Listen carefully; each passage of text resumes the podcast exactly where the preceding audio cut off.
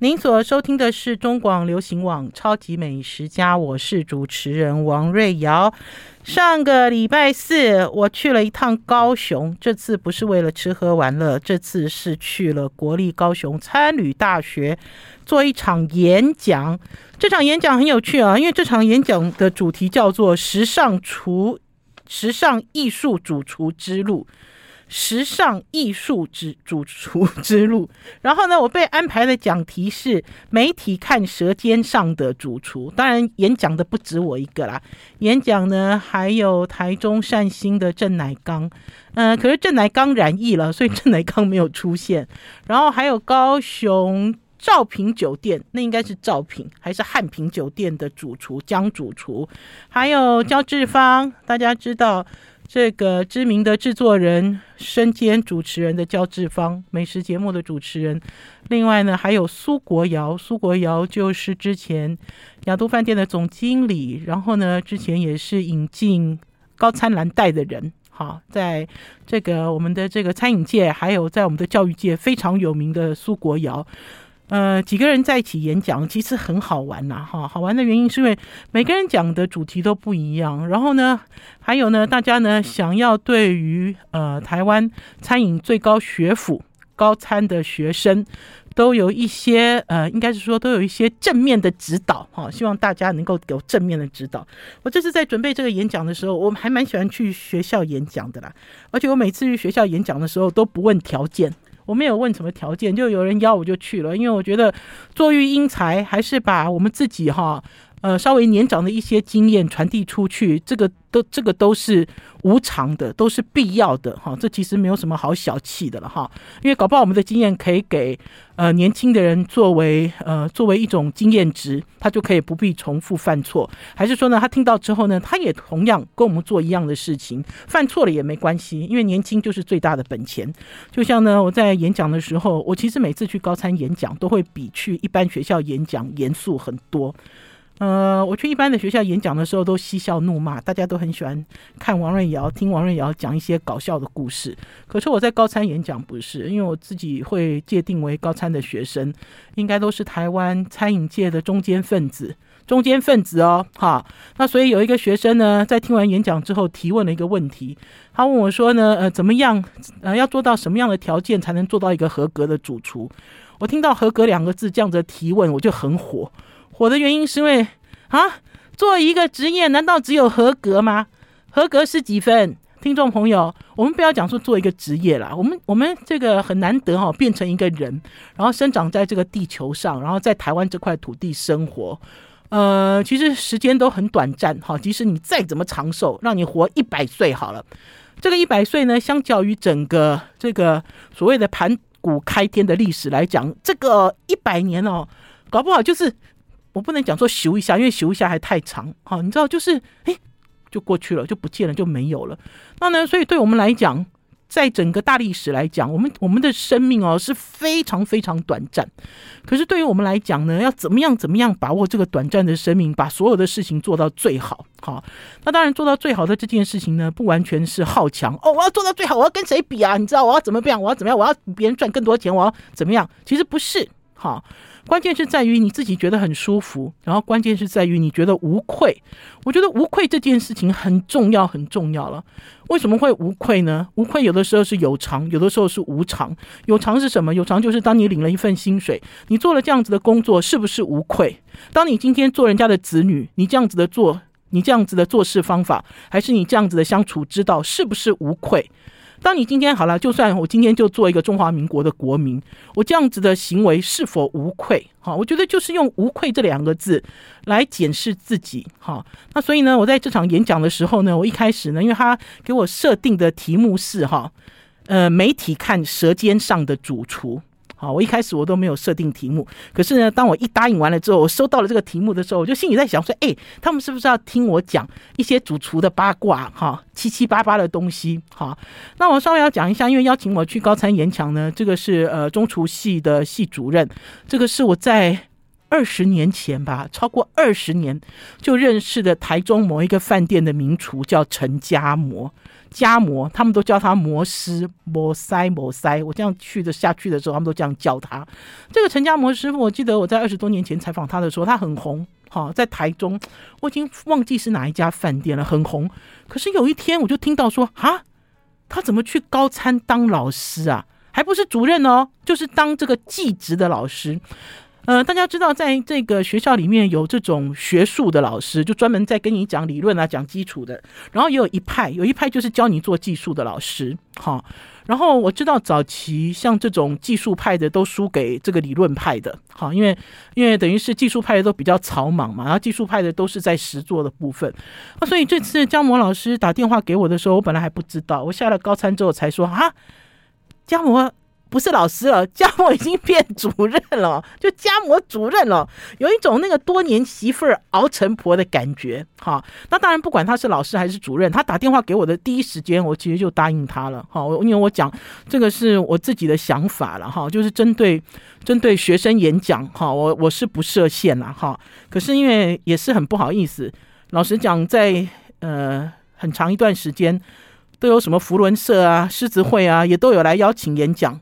我的态度都是拒绝的了哈，委婉拒绝哈，有的是一开始没有回答，之后就是拒绝，因为我觉得，呃，我觉得还是有一些区别哈，我觉得有一些区别，而且我也没有想要加入什么组织、什么团体哈，因为我觉得记者哈，独立的记者还是一个专业的评论者，他的本身就要像孤鸟一样，本来就是要这样子哈，不会太亲近，也不会太遥远，对不对？通常都是单枪匹马独立作战。好。来跟大家聊，我跟高参的这些学生聊媒体看舌尖上的主厨，为什么也会在这集跟听众朋友聊？因为呢，我把这个题目拆成两个部分，一个是媒体，一个是主厨。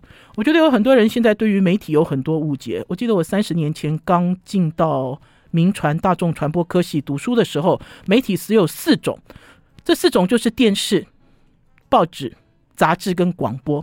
我那时候选择的是报纸组，所以我很会写稿，我很会采访，而且一直一直不断的问为什么。呃，那天呢，在高三演讲的时候，我也是跟学生讲，我说趁你们年轻哦，一定要把握这段不断问为什么，不会有人耻笑你的黄金岁月。好。嗯、我即使到现在哈，已经超过五十岁了，我面对很多东西也都是不断的问为什么？为什么？有的时候有人会回答我，有的时候有人会耻笑我，就说：“哈，这你也不懂哦，哈，不是不懂，哈，我是希望能够得到更多、更精准，还是不一样人哈，他们的多方面的答案。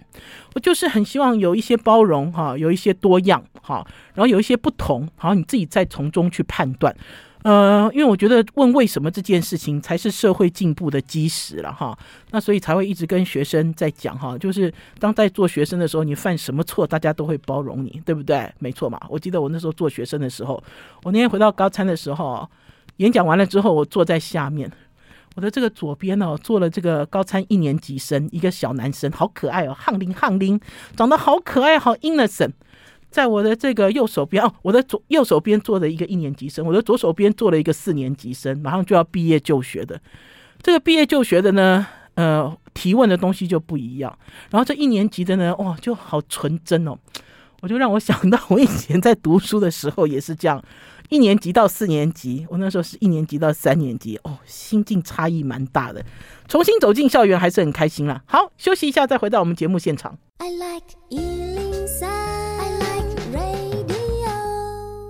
我是王瑞瑶，您所收听的是中广流行网超级美食家。今天一开场跟大家介绍我在高参，我在高参的那一场演讲，国立高雄餐旅大学的那一场演讲，在上个礼拜四。呃，我把这个媒体跟主厨拆开来哈，我刚才有讲说媒体分四个部分嘛，可是现在大家在讨论媒体的时候，有讨论这四个部分吗？应该是很少很少，大家讨论的是网络，大家讨论的是网络媒体，大家讨论的是自媒体。好，你只要有这个有一点点影响力，然后你的追踪人数很多，你是一个 YouTuber，好，你自己本身就是一个媒体。那所以呢，在跟这个学生在聊天的时候，就问学生，呃，就是你们希望什么样的媒体来采访你们？到底你们心目中，哈，呃，大家其实都很难回答，很难回答的原因是因为大家根本不关心什么是媒体，不关心。我甚至举了一个例子，我说你们希望有一天你们开了一家餐厅，蔡阿嘎来。来跟你一起拍影片，然后没有跟你收钱，好，你是希望这样子的一个一个媒体来报道吗？因为我也很难界定这是不是报道了哈，就跟现在我们大家看到的。呃，在电视上拼命在主打的时尚玩家，呃，一堆明星带你去吃，哈，可是在这个吃的过程里面都没有介绍到这个餐厅，然后也没有主厨出来讲话，什么都没有，都是一直吃，哈，就是这个其实是一种报道吗？哈，就是你们希望的到底是怎么样的一个曝光？哈，我觉得很多东西呢，大家要先去了解，了解完了之后才会知道说到底我要怎么做。好，才能够正中核心，好，而不是散弹打鸟。呃，当你希望别人关注你的时候，你是否也关注了别人呢？好，像我们早期，我记得那个时候三十年前吧，我那个时候在民传读书的时候，我就立志哦，立下志愿哦。我不知道现在的年轻人有没有这样子，我就立下志愿，我一定要去联合或者是中国时报做记者，因为这是两大报，这对我们来讲，这就是我们的目标。好。我记得我刚毕业的时候呢，我我虽然是第一名毕业的啦，可是因为我的个性哦比较强，比较刚强，所以呢，我的系主任也没有推荐我去中国时报工作，没有，我是自己应征去自由时报。我还记得我在跟自由时报的社长严文栓面对面应征的时候，他问我我的理想是什么，我还回答他说我的理想就是要进中时跟联合，我真的是胆子大了去了。哈，为什么？你怎么会在一个竞争媒体的对面讲别人的好呢？你他妈白目，等于是人的白目啊！从小就就就知道。可是我觉得就是这样子，因为我记得那个时候严社长就回答了我一句话，他回答我说：“我不会让你走，我会让你知道自由时报比中时联合更好。”可是老实讲，我当下做出来的表情是嗤之以鼻。好，我只能讲说，一路走来都傻乎乎，哈，然后呢，也遇到了很多贵人对你的包容。就像我昨呃，我我礼拜四在高参演讲的时候，我旁边坐了一个一年级生，然后另外一边是一个四年级生，一个呢看起来像一张白纸，纯洁无瑕；另外一个呢是跃跃欲试。好，我问他想要做什么？好，因为我的演讲讲完了之后，我就问他想要做什么，他就给我看了几个网红哦，而且是中国大陆的影片。我对于中国大陆的影片哈，当然大家知道哈，那个。等于是呃，大家知名度最高的是李子柒，对不对？我在广播里面也有跟大家介绍李子柒。可是李子柒已经 gain over 了，为什么？因为李子柒呢之后呢做了很多置入，而且呢李子柒的这个神话被戳破了。人家都以为李子柒呢是一个也是一个与世无争的小女孩，然后住在这个穷乡僻壤，然后呢呃自己务农，自己做东西，结果搞半天呢全部都是有公司在帮他操作，是一个团队在操作。老实讲，我早期在看李子柒的时候，光是看。他拍摄的角度，我就知道不可能一个人操作，哈。呃，可是因为内行人才看得出来，我自己都在做传播，做了那么多年，我甚至最后一次在追踪李子李子柒的影片的时候，我就不再看了。为什么？我记得我最后一次我追踪他的影片是他在卖燕窝，而且不在中国大陆卖燕窝，是在别的国家。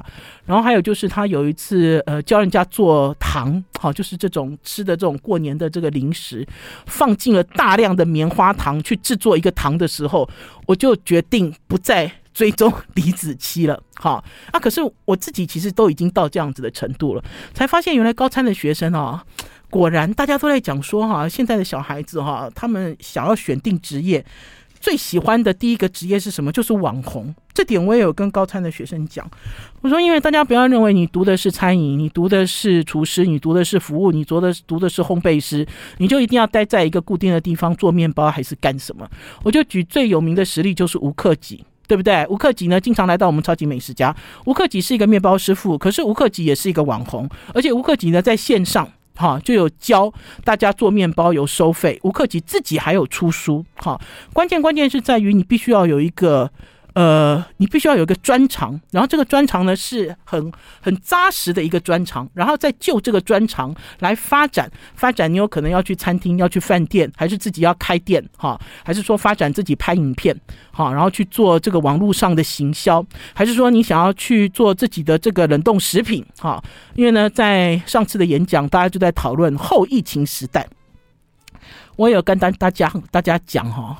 现在是后疫情还是中疫情？其实不知道哈。可是，在面对这个呃新冠，都高高低，怎么样都摆脱不了。新冠有一种那种苍蝇子的感觉，大家有没有感觉？新冠有一种那个，就是那个口香糖哦粘在头发上的那一种感觉。好，是不是有一个这样子的感觉？就是你很难很难把它摆脱掉的时候，到底要怎么样做才能够挣脱出路？好，同样的呢，在我们前几天呢，我们邀请了几个小农，好，我们直接现场直接连线，大家呢应该要越来越关心粮食的问题。好，面对粮食的问题，我们到底应该要怎么应应？或许大家会觉得说，哦，涨价我没有感觉啦，哈，因为这个涨价好像是冷水煮青蛙。好，涨价的幅度不是嘣一下，哈，这个成倍数成长，因为台湾目前为止并没有这样子，可是这个涨幅也是慢慢慢慢慢慢起来。或许你会觉得说我没有感觉啊，哈，卫生纸涨一点我没有感觉，米涨一点我也没有感觉，菜涨一点我也没有感觉，肉涨一点也没有感觉，因为对大家来讲，有可能它是起起落落。好，所以你没有感觉。可是等到到了一个阶段，你回过头来看，还是说整个新冠一直都摆脱不掉的时候，你回过头来看，很多东西或许。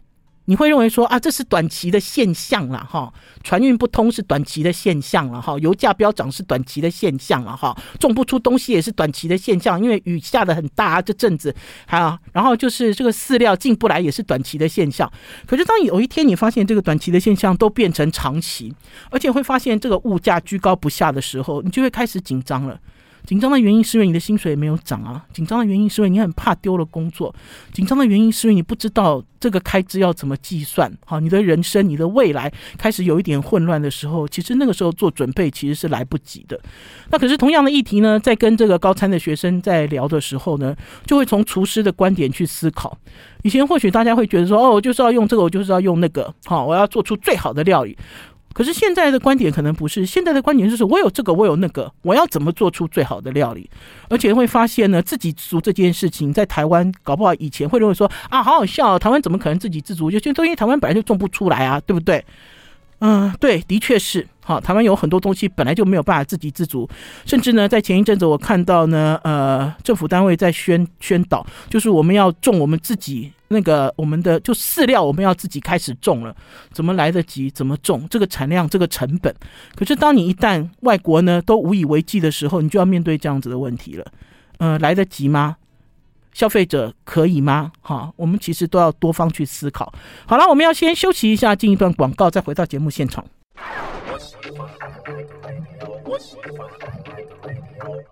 您所收听的是中广流行网《超级美食家》，我是主持人王瑞瑶。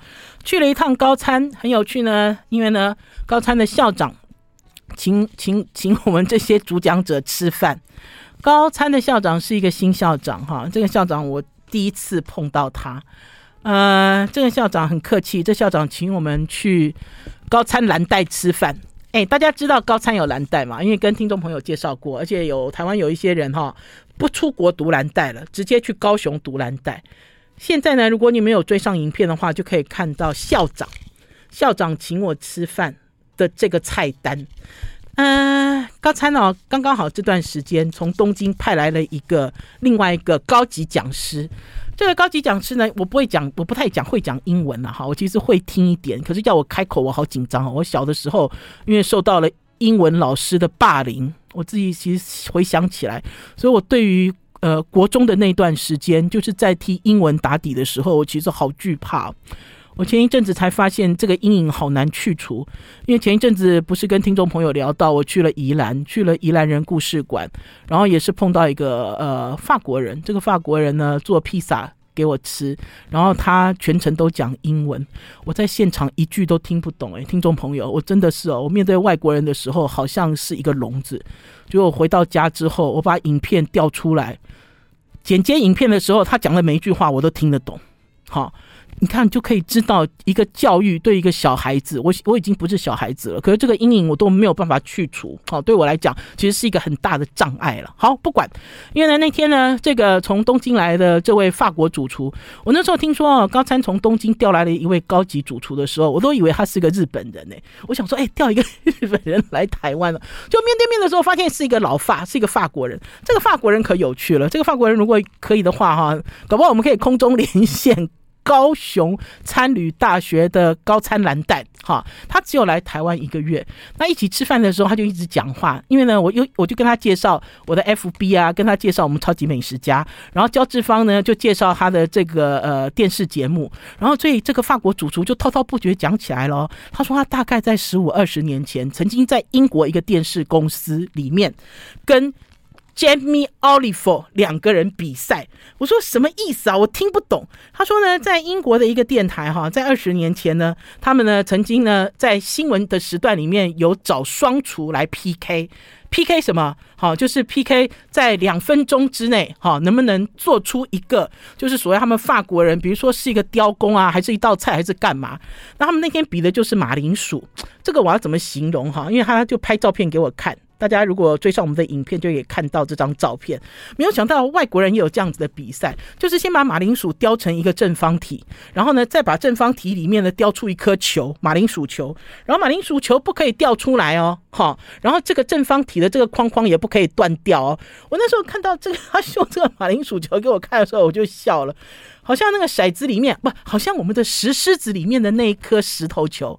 好，有没有？我们有时候去拜拜，去庙里面，不是石狮子在门口吗？我们都去摸他嘴巴里面的那颗球，就是一个这样子的概念的一个蔬果雕。好，就是这种西餐，西餐居然也有蔬果雕。他说他大概十五二十年前在英国的某一家那个电视公司就跟 Jamie Oliver PK，结果呢，他赢了，他在两分钟之内磕好，Jamie Oliver 输了。所以呢，他回到高三之后呢，每一个人都把他当英雄。我我听到这一段我就笑了。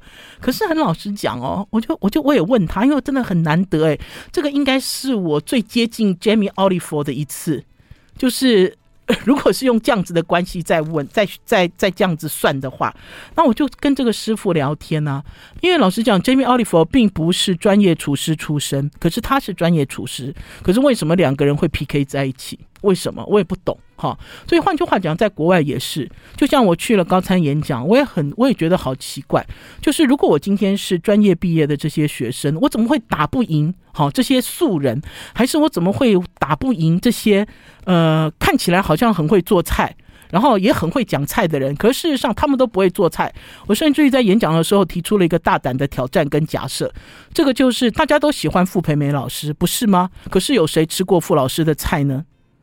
这其实是一个问号，对不对？有谁吃过他的菜？他的菜真的是好吃吗？那所以如果今天要讲网红的话，傅培梅老师应该是台湾第一个网红吧。好，就是透过电视媒体还是电视红类似，没有人吃过他的东西嘛，对不对？可是我要讲，我有吃过哦，因为傅老师那个时候有一段时间闹着要退休，那次呢，在等于是把独家给了我们自由时报，那时候我还在自由时报，我大吃了一顿傅老师的菜，写了一篇独家新闻，领了奖金，回家之后被我妈臭骂一顿。我妈说：“傅培梅请你吃饭，你为什么没有找我去？”我还记得这件事情。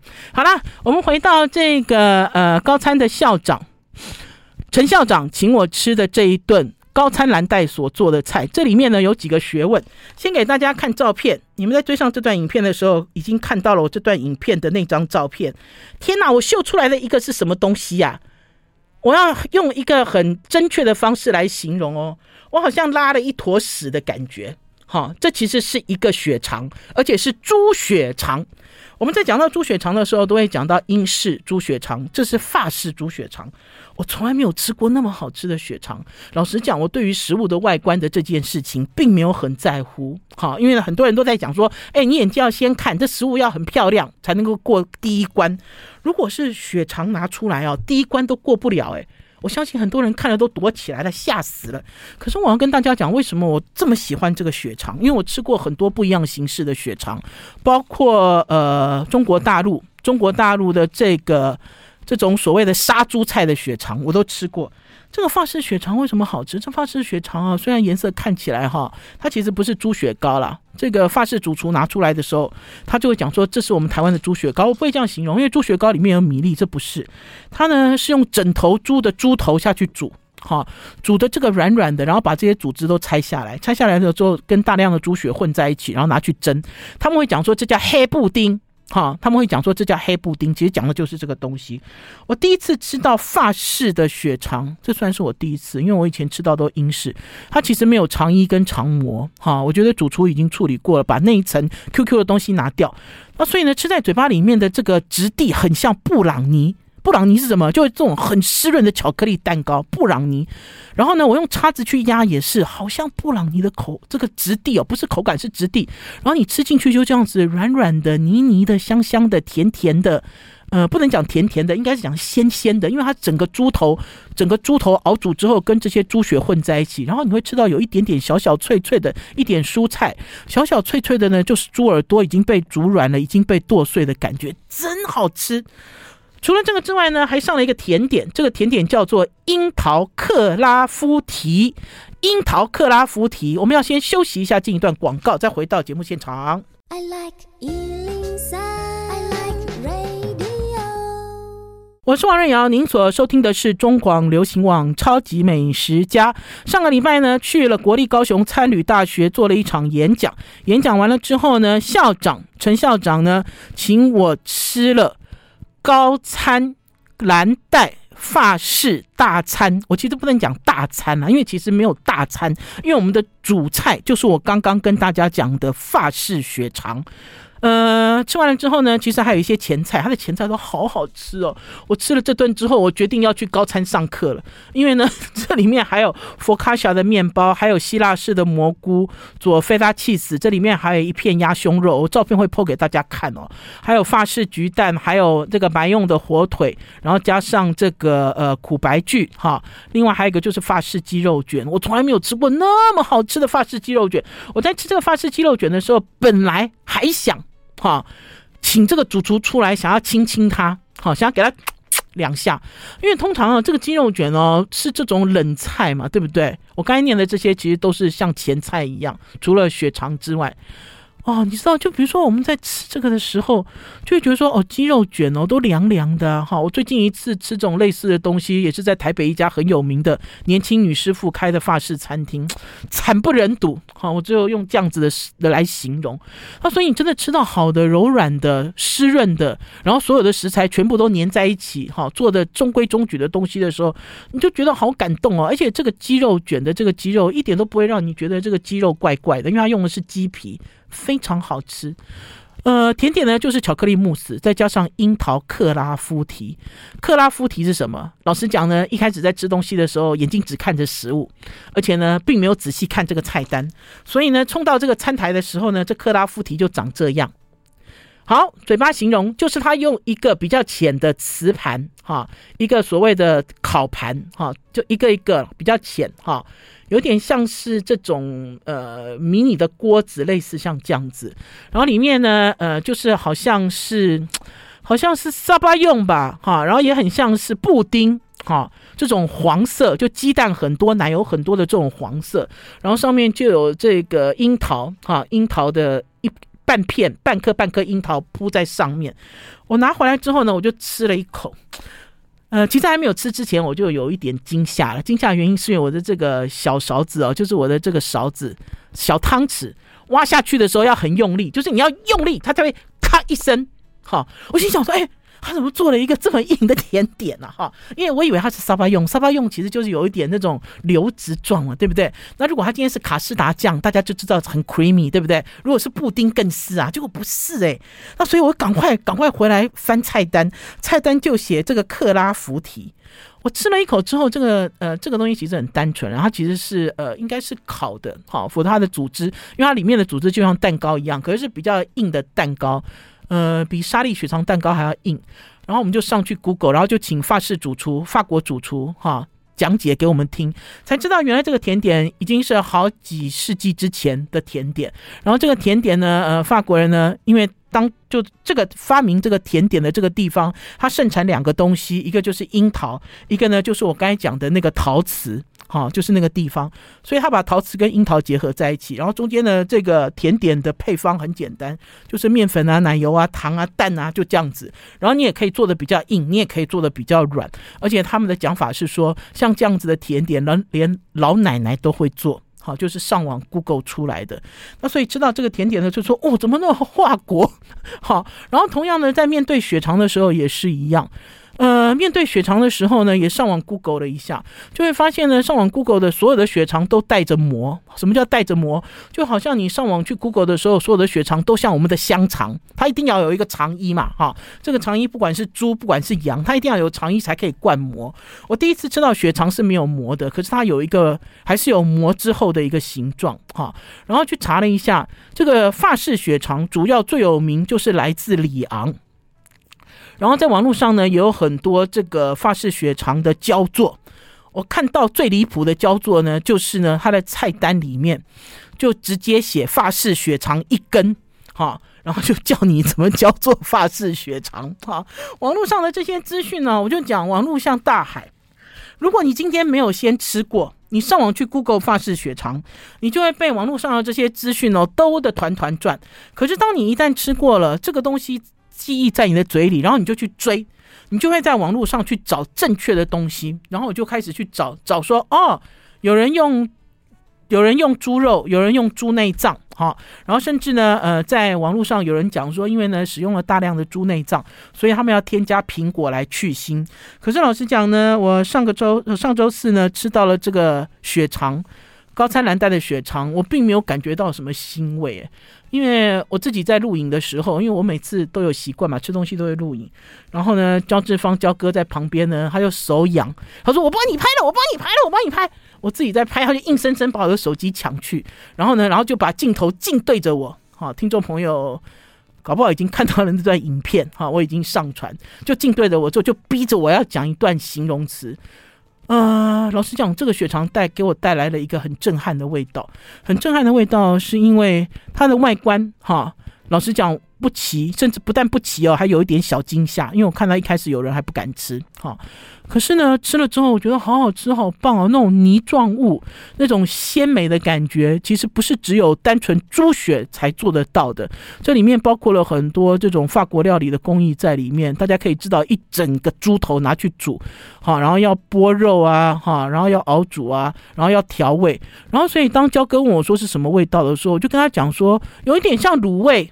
因为呢，他有用很多香料，好，因为我其实没有没有办法判定他有没有加入大量的苹果来去腥，可是我非常呃确定他加了很多大量的香料，甚至有些香料是你熟悉的，比如说像是丁香啊，哈，还是那种肉桂之类的东西，好，那所以其实跟我们的卤味其实是差不了多少的感觉，这个是我对法国蓝带的一个很深刻的印象。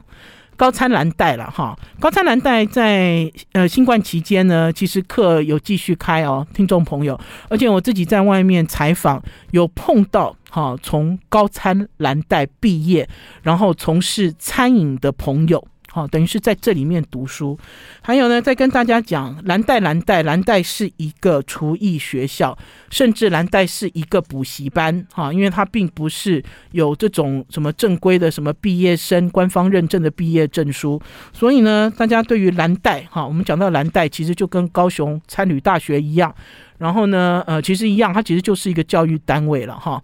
嗯，可是呢，我发现台湾其实有人把蓝带讲得很神奇。我甚至于呢，一直听到有人在讲说：“哎，我是蓝带主厨，哎，哎，我是蓝带主厨，哎。”我就很想问他一个问题，就说：“你是不是在蓝带学校做过厨房的主厨啊？你是不是曾经在蓝带的餐厅里面有煮过员工餐呐？所以你才能够叫蓝带学校的主厨呢？”好了，我们要先休息一下，进一段广告，再回到节目现场。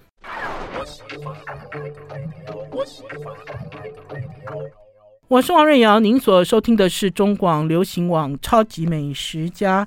前几天呢，我在我的王瑞瑶的《超级美食家》的脸书粉丝专业转传了一段影片，写了一段话。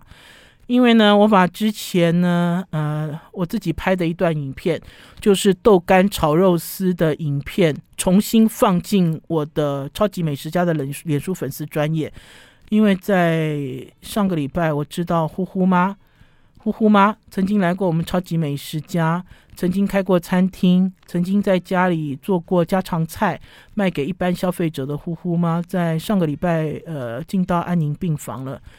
呃，应该是上上个礼拜进到安宁病房了。可是我几天前呢，呃，又得到了最新的消息，就是呼呼妈已经去找她的女儿呼呼了。呼呼妈已经走了。好，嗯、我不知道嘞。嗯，因为其实呼呼妈洗肾洗了很久了哈。人哦，总是有这一天。好，老实讲，我对于生死这件事情哦，没有看得这么重。可是呢，呃，所有的人都一样。哈，主要是因为放不下。好，放不下的不是你自己，放不下的是身边的一些点点滴滴。那因为呢，呼呼妈呢，呃，长期以来都一直洗肾。我认识她的时候，她就在洗肾，所以呢，她的生命其实很坚韧嘛，哈。那因为呢，呼呼妈是一个非常温暖的人。当初呢，认识呼呼妈的原因呢，就是因为呼呼，呼呼是她的女儿，呼呼呢，呃，是一个文学家吧，艺术家，好，呼呼。呃，呼呼是因为在淡水在喂流浪猫的时候被一个人骑车撞到，撞到之后呼呼就走了哈。那所以呼呼妈非常非常怀念她的女儿，呃，身边有一群很好的朋友哈，都在不断的支持呼呼妈。那所以呢，呼呼妈呢以前早期呢嫁给一个老公，这个老公呢呃也是算是我们报社的同业，哈，是我的前辈前辈，很老以前的前辈。呃，所以故事很多，好，故事非常多。然后之后呢，因为知道呼呼妈很会做料理嘛，呼呼妈出书做菜。然后有一年呢，端午节之前，我们还跑去呼呼妈她家里，呼呼妈还教我们做豆沙。我一直记得做豆沙的这件事，因为早期呢，豆沙都是餐厅师傅自己做。宝师傅刚入行的时候做的是川阳点心师傅，所以他会洗豆沙。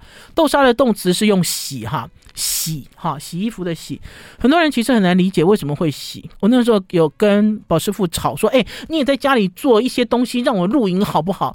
哦，宝师傅就躲起来，他说：“不要了，好麻烦哦。”他说：“而且哦，在炒豆沙哈，尤其是在洗这个枣泥的时候，这个炒枣泥的时候，好像这个火山爆发哦。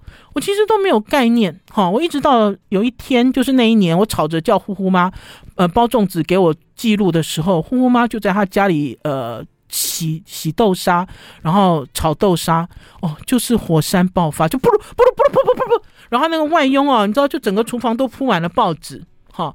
可是即使是这个样子，他就把技法教给我，哈。所以听众朋友上网去 Google Google 粽子，用关键字去 Google 王瑞瑶粽子呼呼妈。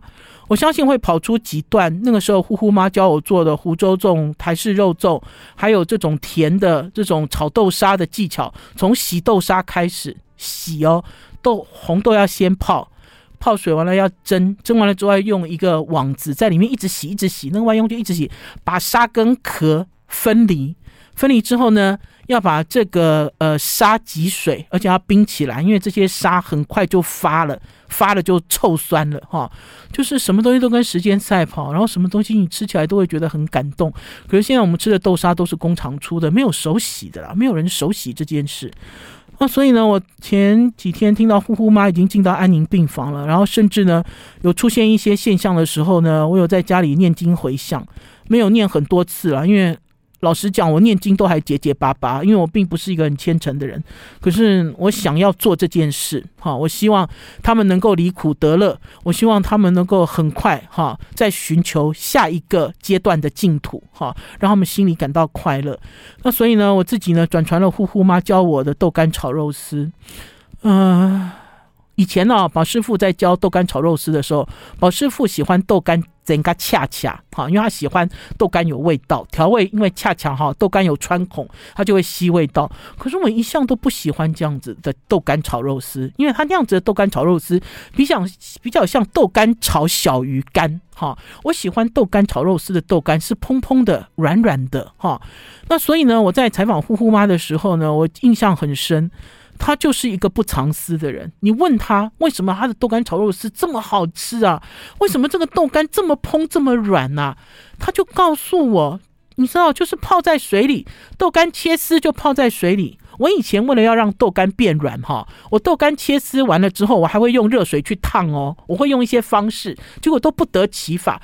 结果问了呼呼妈之后，呼呼妈就很老实跟我讲说，呼呼妈就说就直接切丝啊，切丝之后就泡水啊，一直泡到哈，你这个。肉丝哦，在锅里都炒好了，你准备要放豆干的时候，再用手把豆干丝捞出来。我第一时间我又想不出来，我说我为什么要用手把豆干丝捞出来？那我的手不就湿了吗？还有这个豆干不是很湿吗？因为你捞出来之后，很多水都跟着下锅啦。